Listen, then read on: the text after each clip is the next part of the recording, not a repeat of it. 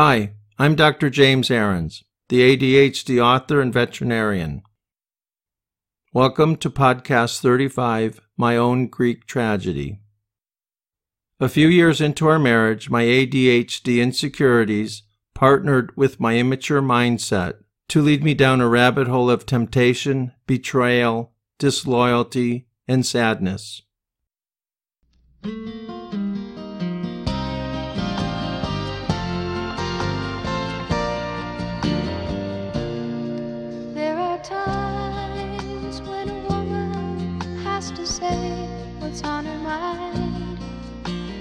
Even though she knows how much it's gonna hurt.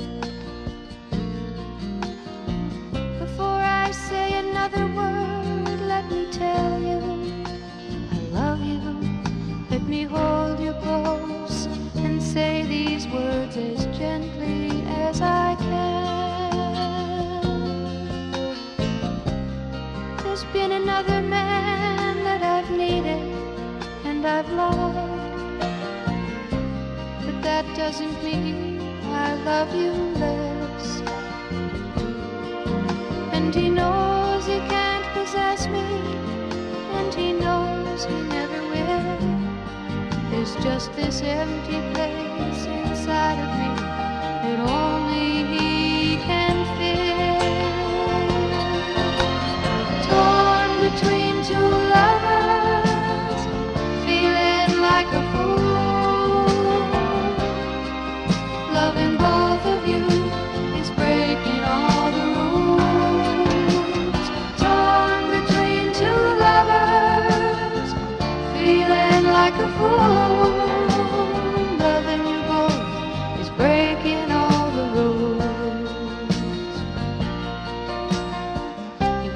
think you failed me just because there's someone else.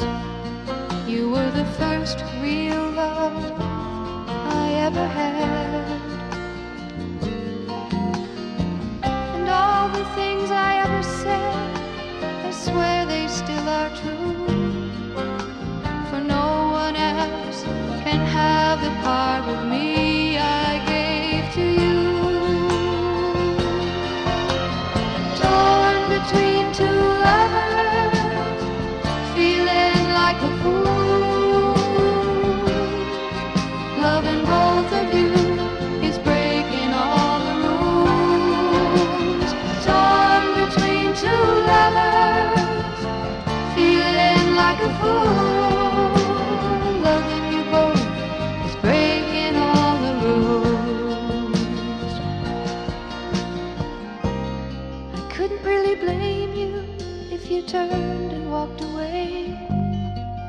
But with everything I feel inside, I'm asking you to stay. Torn between two lovers, feeling like a fool. Loving both of you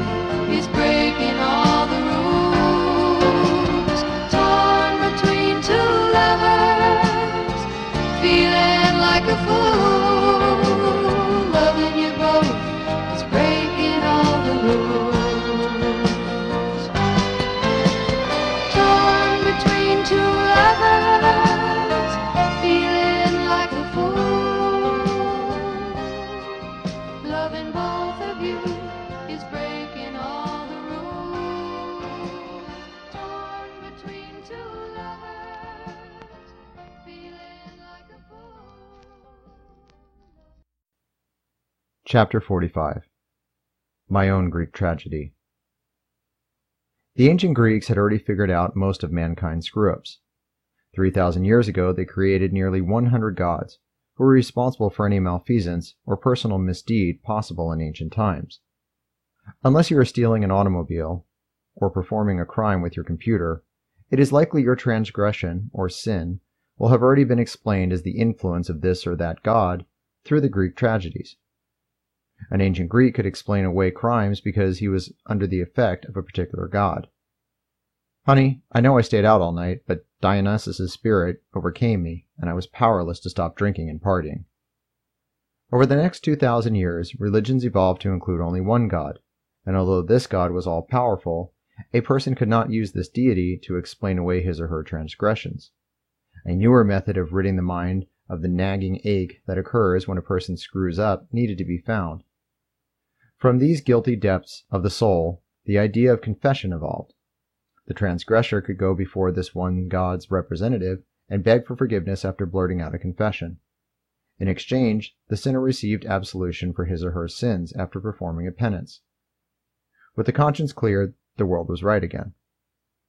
I would like to find a God or confessional to quickly be relieved of the guilt I had or felt for my various transgressions. But in reality, I must be the one to bear the responsibility for the things I have done wrong. Late one morning, Mary and I were in the barn office when a woman called asking for me. The caller explained her ostrich hen had a prolapsed cloaca. The cloaca in a bird is somewhat equivalent to a vagina in a woman. In mammals, the vagina is an endpoint for both urinary and reproductive functions. In birds, the cloaca is the common endpoint for the reproductive, urinary, and excretory functions. The hen had been straining so hard to push an egg down her oviduct that her cloaca everted. She was unable to lay the egg because the egg was stuck midway down her oviduct. I asked the woman her name. I'm Susan B., the caller replied. You're the woman with the green eyes, I said. Yes, I am, she said. I informed the green-eyed memory that prolapse of the cloaca is a primary symptom of egg binding, and she would need to bring the bird to me for surgery.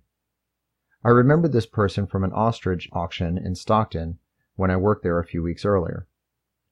The yard hired me to oversee the birds as they were being unloaded from their various origins, ensure they were healthy and sound, and let people know they were not wasting their money bidding on an inferior animal.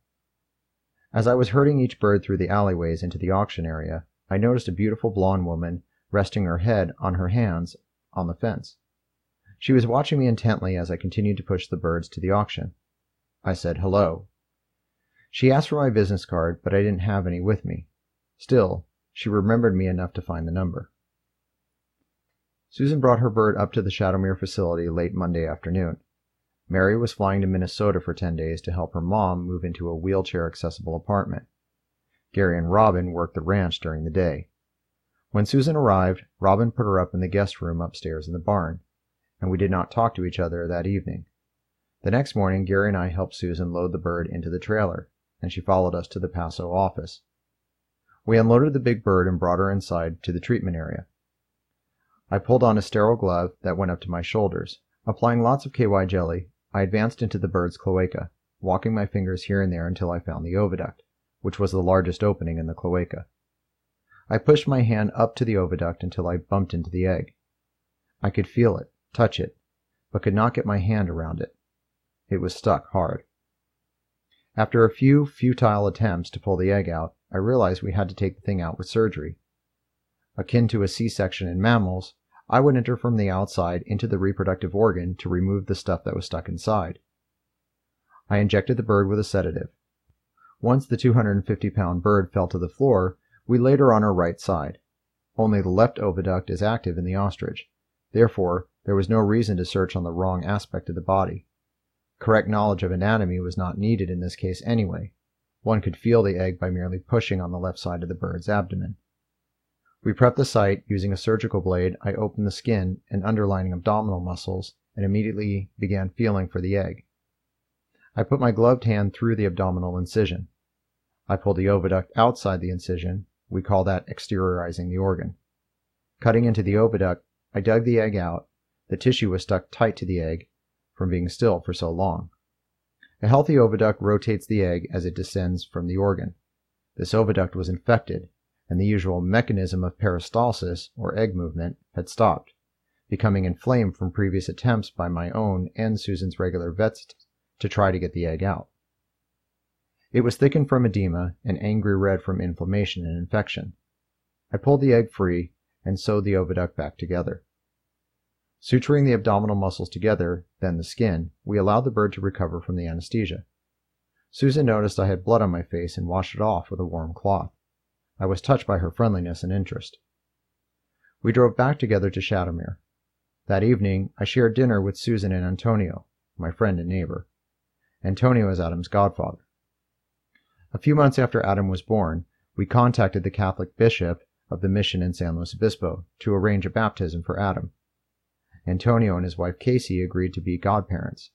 Many of my family from Orange County came to celebrate the event. We went through the ceremony, I handed the bishop a $100 bill, and we walked three blocks across downtown San Luis Obispo to eat at Antonio's Italian restaurant. It was a beautiful event filled with strong Italian traditions. When Antonio left our quiet dinner, there was not much for Susan and me to discuss. She spotted photo albums and asked if I could share them with her. I was proud of them because I composed them, taking most of the pictures myself. We sat next to each other reviewing photos of the Colorado album, pictures of me working with animals, images of Mary singing, pictures of our wedding in Colorado, and our wedding reception at John's house. The next morning, Susan asked if she could ride to work with me. Her bird was not recovering well. I put a catheter in her wing and we started fluids on her. But other than medications, there wasn't much more to be done for her. Susan shadowed me through my office calls in Paso and then Atascadero. When we were on our way home, she asked if she could share the hot tub with me that evening. I agreed it would be nice.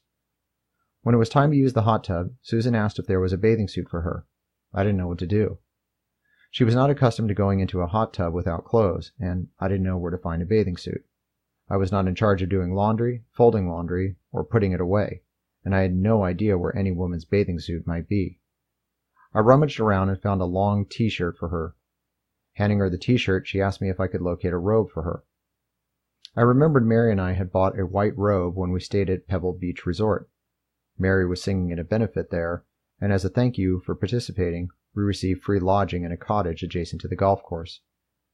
We arrived about mid afternoon and settled ourselves into one of the cabins. I looked out the window overlooking the golf course. The sky was cloudy, there was a light drizzle, and seeing the place deserted, I ventured out for a hike. I wore a winter coat because it was damp and dreary, and it had oversized pockets, probably for gloves and mittens. I began my walk on the links, going towards the ocean, drawn by the sound of the waves crashing on the shore. As I stood at the edge of the greens, looking down onto the black slimy rocks, I saw hundreds of white golf balls twinkling in the low tide. It was a unique sight. These white things were scattered between barnacle-clad stones and seaweed-wrapped pools. Although not a golfer, I immediately sensed a free deal. Hurrying down, I stuffed as many balls as I could into the large pockets of my jacket. When they were full, it was time to quit scavenging, and I headed back towards the cottage. When I opened the door, Mary exclaimed, What are you doing out there? It looks like you fell into the ocean. I'm collecting golf balls. You don't golf. Why do you need golf balls? Because they're free. Well, good. Now you need to shower. We have to be at dinner in about an hour. I showered and dressed, and we waited until the limousine pulled up to take us to the benefit dinner. Afterward, the dining hall was transformed into a music hall. As a curtain opened up onto a stage Mary was going to sing on. I lost touch with her when she left to coordinate with the band. As the evening was finishing up, I went to find the limo. Opening the door, I dropped myself into the back seat. The limo driver told me the deal the limo company had made with the benefit was to escort the singer there, but there was no such agreement for the return trip. They expected us to pay for a ride back. I got out of the limo, went to find Mary, and told her about the new stipulation. That's total bullshit, she exclaimed. I indeed agreed, and she found someone from the band to take us to our cottage on the greens. The truck was a Toyota with housing over the back covering the sound equipment. There was room for Mary to sit on the passenger seat, but I stuffed myself in the back between the amplifiers and speakers. It reminded me of the road trip Mary and I took to Nashville, but this trip lasted only 15 minutes. Meanwhile, back at Shadowmere, I was still looking for the robe for Susan. I ran upstairs and rummaged in the closet of the guest bedroom and found it. The lodge at Pebble Beach was emblazoned in gold on it. I handed the garment to her, we found a bottle of wine, and slid into the steamy hot tub. Ah, yes. Oh, great. Our words tumbled in the steam. It was great, the company, the wine, the bubbling, steamy, watery elixir. Perfect therapy for sore muscles and nighttime loneliness. Besides melting away aches and pains, hot tubs also melt away inhibitions, especially if alcohol comes into the picture. Susan and I talked for a long, long time. At one point, she placed her feet on my knees, and I massaged them. She loved the foot massage. When I touched her feet and kneaded them, I flipped a switch evidently. In a moment, she was sitting on my lap and my hands were exploring under her t shirt. Things changed immediately. My penis responded eagerly as soon as I realized the moment. With our arms around each other, we locked lips in the frenzied need with no thought of tomorrow. This sexual liaison turned out to be much more than a one night stand. Susan entered my life at a time when Mary was overwhelmed running the ostrich hatching business, doing daily accounting for all the practices, and our infant son. Just as I had left Mary adrift in these endeavors, offering minimal encouragement with high expectations, I hadn't experienced any support from her. To me, this was the pragmatic way, the way adults handle their jobs. But that's not how a healthy relationship works. Not at all. I didn't know it then, but my marriage was very vulnerable. We were both too busy with our separate jobs to pay enough attention to our emotional needs. Even words were scant between us. I allowed the union to lose its nurturing ability because I was too goal oriented and focused on external acclaim. We had created an emotional vacuum, leaving both our needs unaddressed. And now I was unthinkingly following pheromones to plug this self made gap.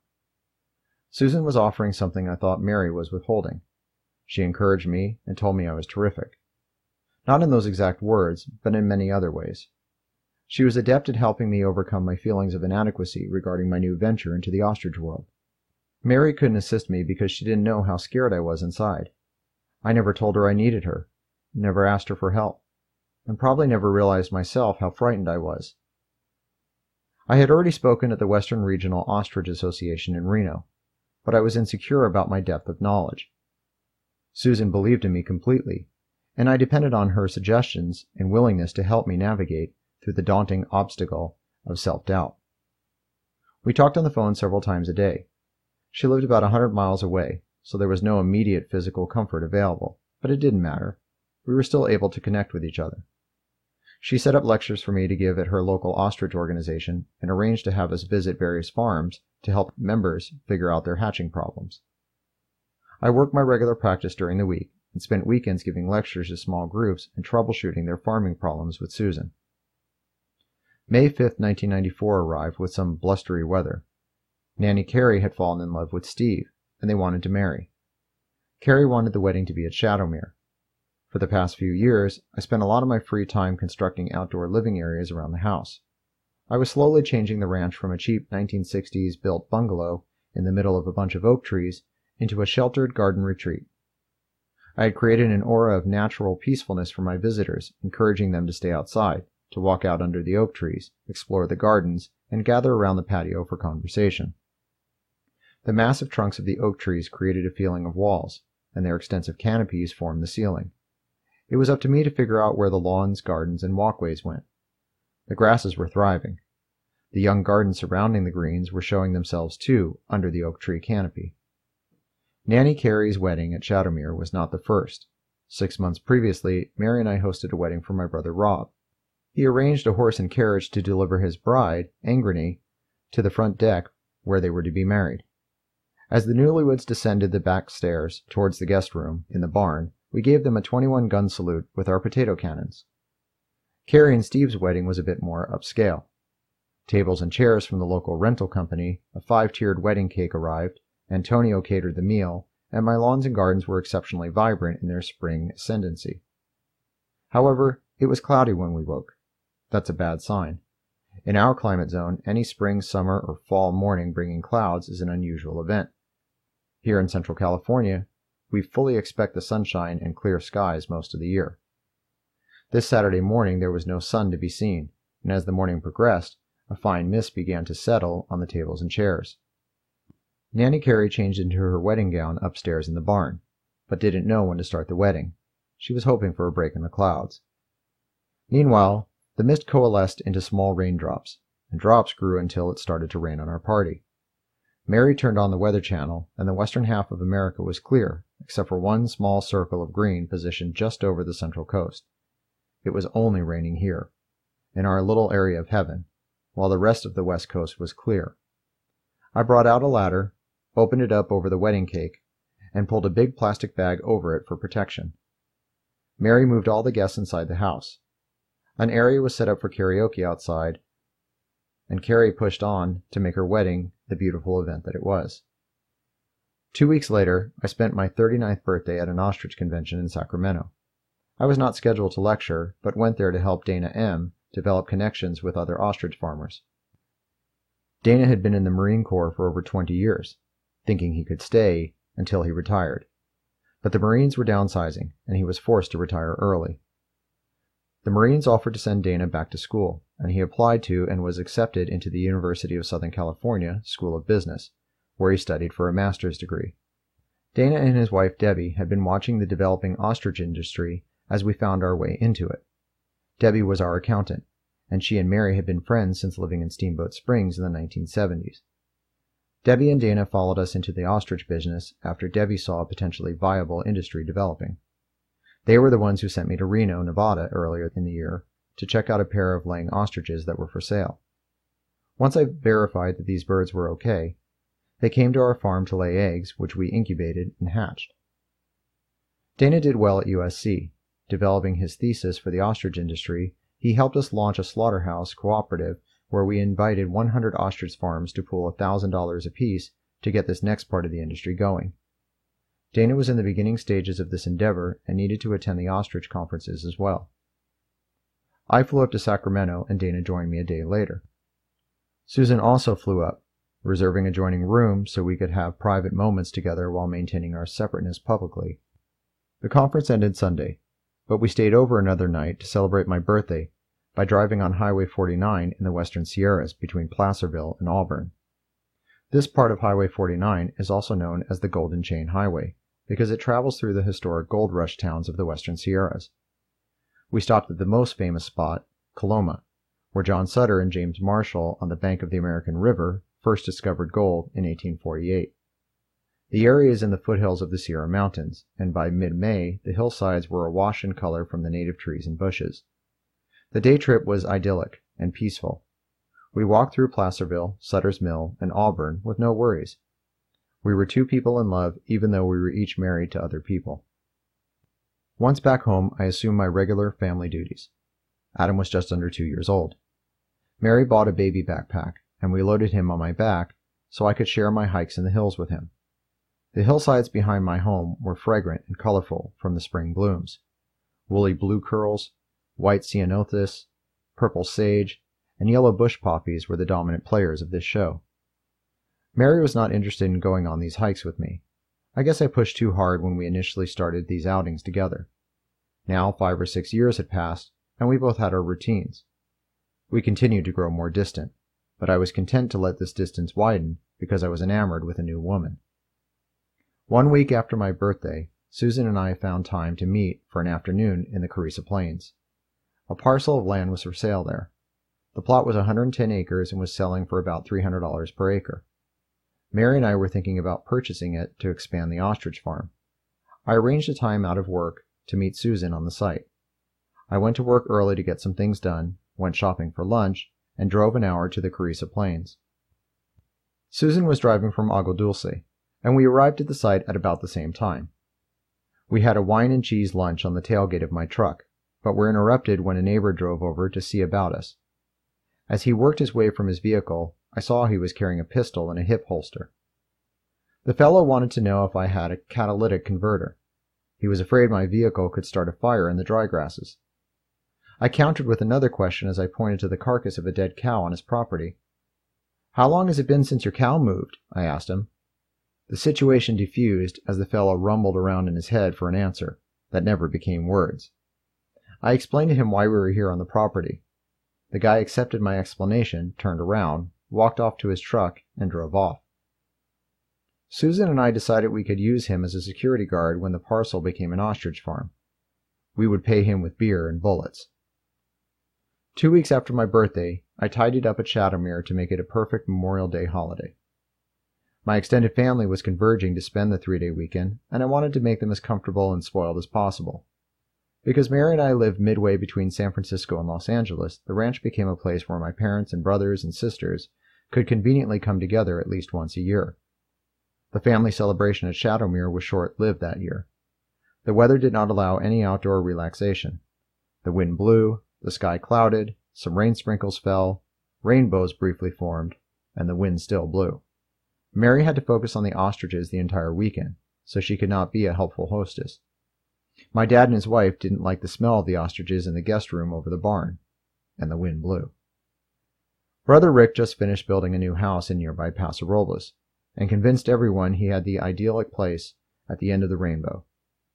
Soon, the cars, pickups, and motorhomes parked in our front area were all gone.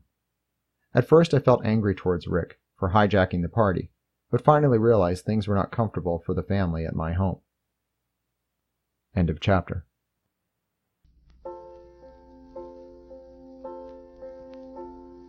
Do my heart a favor, take your love away.